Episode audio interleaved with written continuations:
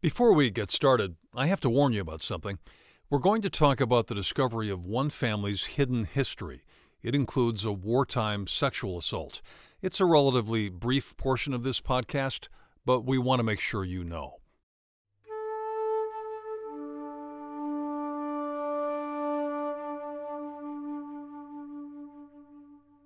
Helen was nearing the end of her long life. She was over 90 fighting dementia and walking with the help of a caregiver. At least her surroundings were comfortable. From her apartment, she could see lake freighters gliding down the Detroit River. Her unit was roomy and well furnished. After years of speaking English, Helen had reverted to her native German. Der Bruder, they would hear her say, a reference to her brother. She was apparently the only person alive who knew what happened to him and to his family. The secret would soon die with her, or so it would seem. I can't help but wonder how many times had Helen gone into the desk and taken out the letters and reread these details and cried and cried for the people she loved so much. I'm Roger Weber. Welcome to Mismatch Stories of the Incompatible, the Unsuitable, and the Out of Step. Uh, my name is uh, Tim Mallett. Tim is the unlikely discoverer and steadfast keeper of a stranger's story. Her family's tragedy grabbed him and wouldn't let go. But for the story to finally emerge 70 years later, strange things had to happen. Tim's purchase of a piece of junk furniture, his chance meeting with a Hollywood star, and his unlikely decision when he was in his 20s to keep an old woman's fading letters. In my mind, I know these people very well. I feel like I've, I mean, I've lived with them for 30 years now, so I've gotten very familiar with who they are. So at a very early age, I got exposed to a lot of really interesting people. He takes me to the place where it all began. Uh, we are uh, in Detroit, Michigan, driving down East Jefferson Avenue along the Detroit River. These are some of the other apartments along the river from the same time period, but the Whittier holds a very special place uh, on the river. And Whittier Towers is a high rise retirement community Tim started working there in 1987 when he was still in college. Do you see the windows that have the cornice on them? And then third window up, right at that court. I believe that was her apartment. Helen Seba's apartment. My only true memory of her is walking down the hallway at the Whittier with a caregiver. At that point in time, she was somewhat distraught. You could say that Tim met Helen and her family after she died. Her secret was tucked inside a broken down desk, which, along with her other furniture, was part of an estate sale. That's where Tim bought her desk, though it wasn't his first choice. My girlfriend had moved out, needed a dresser, and uh, there was a dresser. I paid $25. I can actually remember what the dresser looked like. Um, I went to pick up the dresser, and the dresser was gone. So I spoke to the person who was conducting the sale, and I said, You know, I've paid $25. I'm supposed to pick up this dresser. And he said, Well, it's gone, and uh, he wouldn't give me my $25 back. And I had a receipt, and he said, You can have that. And he pointed to the corner, and there was a desk, and it was really uh, in rough shape. It was a very a tall, straight desk, and it had uh, a drop down front, and the, the front was twisted off, and some of the, the fretwork on top had been crushed. And uh, after some consideration, I thought, well, rather have the desk than just lose the $25 uh, completely. So um, I took the desk. That desk was heavy, weighing well over 100 pounds. Tim and a buddy loaded it into a borrowed minivan, drove it to his upper flat, and hauled the desk up a steep flight of stairs. And it's got a very nice uh, piece to the back that has little drawers and pigeonholes for letters and cubby holes for other things, and the pigeonholes were loose and I was going to uh, put a set screw in the top and set the pigeonhole so they wouldn't wiggle. And I tugged on them, and a box came out, and it was a secret compartment. And um, uh, my first thought was, "Gosh, there could be stocks, money, gold." You know, I was I was really excited and and thinking, you know, you you read about those things and you read about desks and secret compartments and all these treasures they hold, um, but that's not what was in there. What was in there? there was a passport. There was um, a wedding album, a green wedding album with the date of 1930 on it, and there uh, was a a leather portfolio, and inside of the leather portfolio were all of these letters, and they were in German. Some of them were in envelopes, some of them weren't. And I was struck by the dates on the letters, and the dates were from uh, 1930s through probably the 1950s.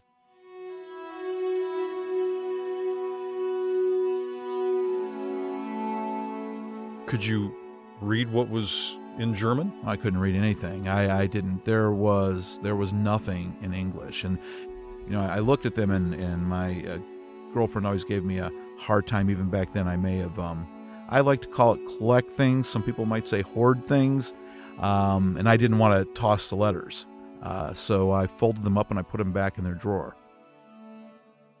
Well, let's explore that a little bit. You've got a rickety old desk you got a bunch of old letters in German that you can't understand. You're in your 20s. Why not throw them out? That was a good question. And at the time, I was struck that if somebody took the time to hide them and put them in there, they had to say something important and they were important to that person. So I, I didn't feel it would be right to throw them out. And, and I had the sense from the timing of the letters uh, that you know they were related to the war, but uh, again, I that was just a hunch, nothing else. So uh, you've got the desk, you've got the letters. What happens in the following years? Well, off and on, when I would meet somebody from Germany that was older, I would ask them to take a look at the letters, and I've had I probably had mm, three or four individuals look at the letters, and every time somebody looked at them, they, they came back with words like horrible, awful, terrible. I don't want to talk about it. You need to put these back. Um, this is too upsetting. Tim even asked his butcher for help getting a translation. The man's 85 year old wife was German. He took the letters home to her, but soon brought them back. He told Tim the letters were giving his wife nightmares. And I, I got the sense that there was a great tragedy that had happened and, and, and I got some details along the way that concerned a little girl and, and the invasion of the eastern part of Germany at the end of the war and, and um, it seemed to be enough information to kind of tantalize you to hold on and, and keep searching. I don't want to say it was haunting and I couldn't get an answer and, and um, it, it was always there. So, Tim held on to Helen's letters, with only an inkling of what they were about. He kept them in their original hiding place, even though the desk broke apart during his move from Detroit to Dallas. He knew he should get the letters translated, but he put it off for 25 years. He began unraveling the mystery of the letters after a strange coincidence on a flight to Nashville. And at the, at the very last minute, this petite lady walks on the airplane, has her back to me, and she's struggling to put a bag up in the overhead. Which is always too high for me because I'm only four, you know five four and have a bad back, so it's usually a jumping experience whilst bouncing it off my head. And uh, he realised that he didn't want to watch me do that, so he picked up my bag, did it, sat down, and looked like he was about to go to work. She proceeds to get on the phone and look out the window and talk, and I was working on a presentation, and she started to engage me in conversation. And then somehow or other, it got into sort of a little bit of question like, you know, are you going home? The usual kind of thing you ask someone who sits next to you to be polite. Ultimately, the voice sounded so familiar that I looked over and um, it was Jane Seymour. The actress, uh, the Bond girl, Dr. Quinn. No one around here has ever heard of a lady doctor. That's a shame, Reverend. Every town should have at least one. Jane Seymour's movies include Live and Let Die and Somewhere in Time. On TV, she starred in Dr. Quinn, Medicine Woman. And the same year Tim found the letters from World War II, Jane was playing a role from World War II. I'm an American. I'm an American. In War and Remembrance, she portrayed an American Jewish woman trapped in Europe. Jane says she takes more pride in that role than any other. And she talked about going to Auschwitz and, and participating in, in the recreation of that and what a profound effect that had on her. How did the conversation turn to the letters? If you meet Jane, family is very important to Jane. And as she was introducing herself personally to me, she talked a lot about her family history. And he said, You know, I've got this desk and I, I just, it's like, I don't know what to do. Give me some advice. I found this desk, had it for ages. And then one day I found there was a hidden compartment and I opened it up and there were all these letters. She started asking me questions and I said, Well, I really don't have the details. And she said, Well, you need to have those letters translated. Promise me you will have those letters translated. You should find out. It says somebody purposely put something that they valued and collected in a hidden compartment on purpose. So somebody cared about this material. So you don't say no to Jane Seymour, so I, I did it. she insisted. She insisted. Jane knows more about World War II from her own dramatic family history than from a Hollywood script. She'll share that with you later in part two. The important point for now is Jane gave Tim a needed kick in the pants to finally do something about those mysterious letters. Before we continue our story, we want to remind you that Helen's letters contain some disturbing information about the fate of her family in Germany. Tim Mallett, the self appointed caretaker of the old German letters, was now ready to get the letters translated. His journey to that point was strange and serendipitous, taking the job at Helen's retirement community, buying her beaten up desk that wasn't the furniture he wanted, finding the hidden letters, deciding to keep them, which I can't imagine many 22 year olds doing, and 25 years later bumping into a Hollywood celebrity with her own World War II connection. So, Jane Seymour has given you a directive. What happened? So I found someone who was in her 20s that uh, was very fluent in both English and German, and she took on the task of translating them for me. One of the biggest challenges was deciphering the German handwriting. Tim remains deeply grateful to his translator, who worked for over six months to unlock the story. What was your reaction when you found out what those letters said? gut wrenching, which is just painful, painful. But not all the letters were gut wrenching. Here's one from Helen's husband, Max Seba, writing to her in November of 1939. They had fled Germany and were living in England.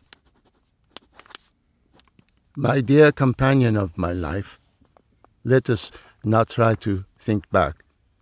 One year from emigration. Let us be happy that we are together again. We have to keep on going. Signed, your husband, aka Little Man, darling. Max and Helen had been living in Danzig, a historically German city. It came under international protection after the end of World War I. Max's reference to one year from emigration ties perfectly into what happened in November of 1938, Kristallnacht, the night of broken glass. Anne Berg is a native of Germany and teaches German history at the University of Michigan. Hordes of violent Nazis and Nazi sympathizers raided homes and businesses, broke windows, dragged people into the streets, beat people up. About 100 people died in these violent outbursts that were supposed to be spontaneous but actually were not, were or- orchestrated. In the aftermath, the Jewish community was fined for the damages because it was presented as if they had incited this violence and they had i think a billion uh, reichsmark fines that the jewish community had to come up with to pay for the destruction of property that these uh, thugs produced during that night. Synagogues burned uh, stores burned and this, it was just excessively violent. Helen was protestant. Max was jewish the Nuremberg laws of 1935 prohibited Jews from marrying non Jews. Max and Helen married before that, so he had some protection. But he still would have faced enormous challenges had he remained in Nazi Germany, like continuing his career as a physician. They couldn't live a normal life, so they, they couldn't practice their profession. Doctors, for example, could only serve the Jewish community. Um, there were Jewish cultural centers, there were Jewish, there were cinemas, and other cultural institutions that would serve only the Jewish community. Parks and park benches were, were only for non Jewish Germans, reserved and so forth. Curfews for Jews were different than for non Jewish Germans. And so they were basically ostracized from political, cultural, social, and economic life, unable to to practice their normal existence and were completely dependent on their non Jewish spouses. So, for Helen, at this point in her life, things are looking up. She's out of Germany. She's she, she's in the safe surroundings of England. But what is yet to come is the heartbreak. Well, Helen is out. Helen had a brother, uh, and his name was Willie. And Willie and his family stayed behind. Willie Weiss. He was a physician who grew up with Helen in Königsberg, Germany. Willie was married to Dora. Their young daughter was named Ursula. They were living in Hamburg in 1943 until British and American planes rained bombs on the city. One of the greatest serial stories of the war, the battering of Hamburg. By night and day, the big German city was subjected to Allied air assaults without parallel in history. As each of the British over the course of about 10 days, at the end of July, early August, the Allies basically razed the city to the ground. The problem with this particular incident was that the weather was super hot. And so phosphor bombs were, were thrown and other incendiary devices, and they led to massive conflagrations. So the firestorm that developed, developed kind of sucked the air out of um, the city, and the water that was in water tanks started boiling. Um, people were suffocating in sh- in shelters and bunkers and cellars and so forth. Everything kind of melted. It was absolutely horrific. The uh, official numbers afterwards range about thirty thousand people have perished in the bombings. Nine hundred thousand people left the city, were refugees, including the Weiss family. They relocated to the city of Neustrelitz, about 60 miles north of Berlin. As Willie and Dora settled into their new home, the tables were turning on the Third Reich. The German army began a full retreat after heavy losses in the Soviet Union. The Germans waged a war of extermination in the East. That meant that every living thing was targeted. Every village was supposed to be burned there was nothing supposed to be left standing as the German army marched into Poland and Russia and on the retreat. The, the, Red Army, they came back through a territory that was completely destroyed. The Germans had burnt down villages, smashed babies against walls.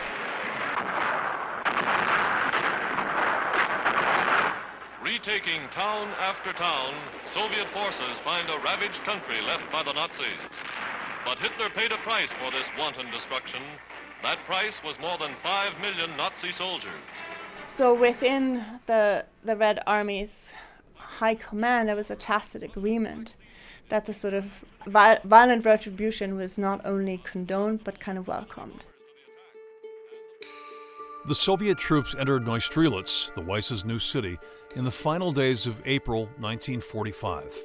And so, within the first several days and weeks of the occupation of Germany, there were mass rapes of German women from ages about 12 to 70. Um, the, in, the, in, in the initial phases of the occupation, those were kind of like very public. Often, uh, women were raped repeatedly by uh, entire uh, groups of soldiers. Berg says the Red Army's victimization of German citizens must be viewed in the context of previous atrocities by German troops, whose government started the war. The violence was wanton and indiscriminate. It was, however, as if the Soviet Union was inscribing total victory and uh, unconditional surrender on women's bodies at that time. That's how, how I think historically this can be explained, and this is something that um, is really is really difficult to talk about because it affected um, almost every woman in in those parts of Germany.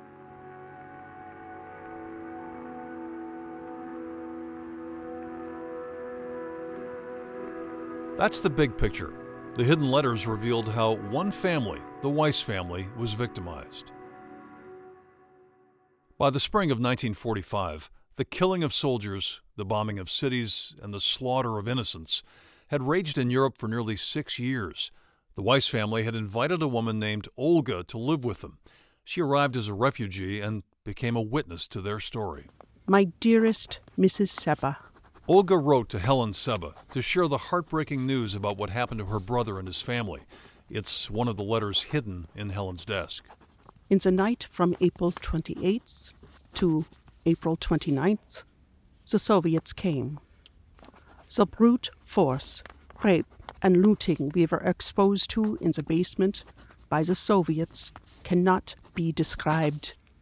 Here's Tim Mallett again, the man who discovered, preserved, and finally understood the translated letters. And the Weiss family was um, in a flat in a building where his office was, and they fled to the cellar. And they took their little girl, Ursula, Ulla, they call her, uh, and uh, they put her under burlap. And I, I, believe they sat on her, and the Russians uh, took Willie's wife, Dora, and raped her, and raped her in front of him and made him watch and at some point the the Weisses deemed it safe enough to go back up to their flat and they took their daughter upstairs with them. But the invading soldiers were not finished. They broke through the doors and found Ursula, who was only 13 years old. Her parents tried to hold on to her, but the men pulled her off and took her away. When they brought the girl back, they announced that more soldiers would be coming. At that point, according to Olga's account, Ursula said to her father, Let us die. Ursula wanted her father, the physician, to inject her, his wife, and himself before the soldiers came back. The Weisses grabbed in despair the one thing that they had always planned potassium cyanide. When I realized that it was getting serious, I thought I was going to lose my mind almost on my knees, I begged them to abandon their plan. This was probably the darkest day of my life when I saw the three people, the only ones I knew, taken in front of my eyes. Death came in a flash, and I envied it. I pleaded to Dr. Weiss, the last one to die, to take me with him.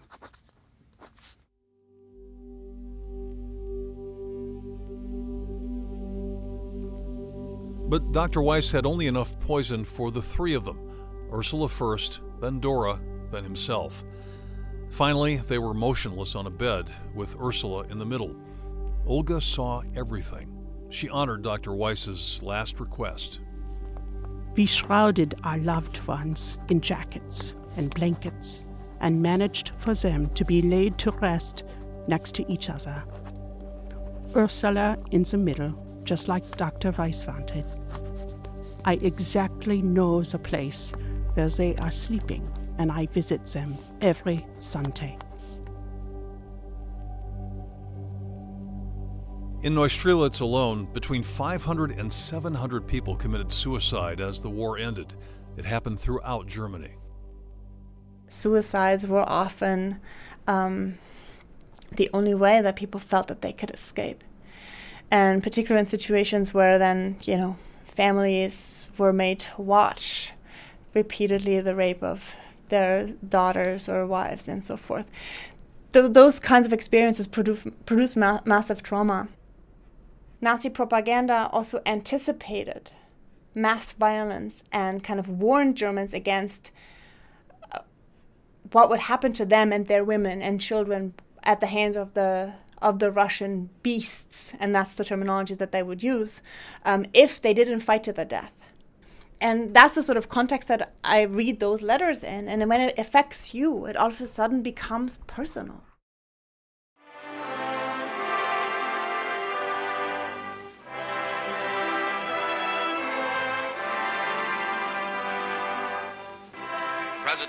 Announced the official surrender. On May 8, 1945, President Harry Truman made this announcement I wish that Franklin D. Roosevelt had lived to see this day. General Eisenhower informs me that the forces of Germany have surrendered to the United Nations. The flags of freedom fly all over Europe. It was only one week after the deaths of Willie, Dora, and Ursula. Throughout the world, throngs of people hail the end of the war in Europe. It is five years and more since Hitler marched into Poland. We can only imagine how Helen, safe in England, reacted to VE Day. She received Olga's letter more than a year later. Now, knowing the details that I know, I, I can't help but wonder how many times had Helen gone into the desk and taken out the letters and reread these details and cried and cried for the people she loved so much. It was fresh news, I'm certain, each time you know she opened the desk. Helen eventually found out what happened to her family. Is it better in that case to know or not to know? I think it's better to know if you're going to prevent it from happening again, or if you're you're the, the more these stories get told and and the more real they are, and the more we know what happened to the people we love, I think the more we can advocate on on their behalf and others who whom it's happened to.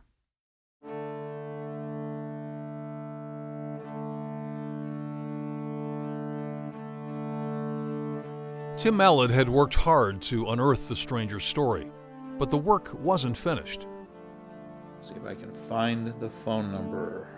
In our second and final episode of The Hidden Letters, Tim locates Helen's grandson. Frank, this is Tim Mallett calling.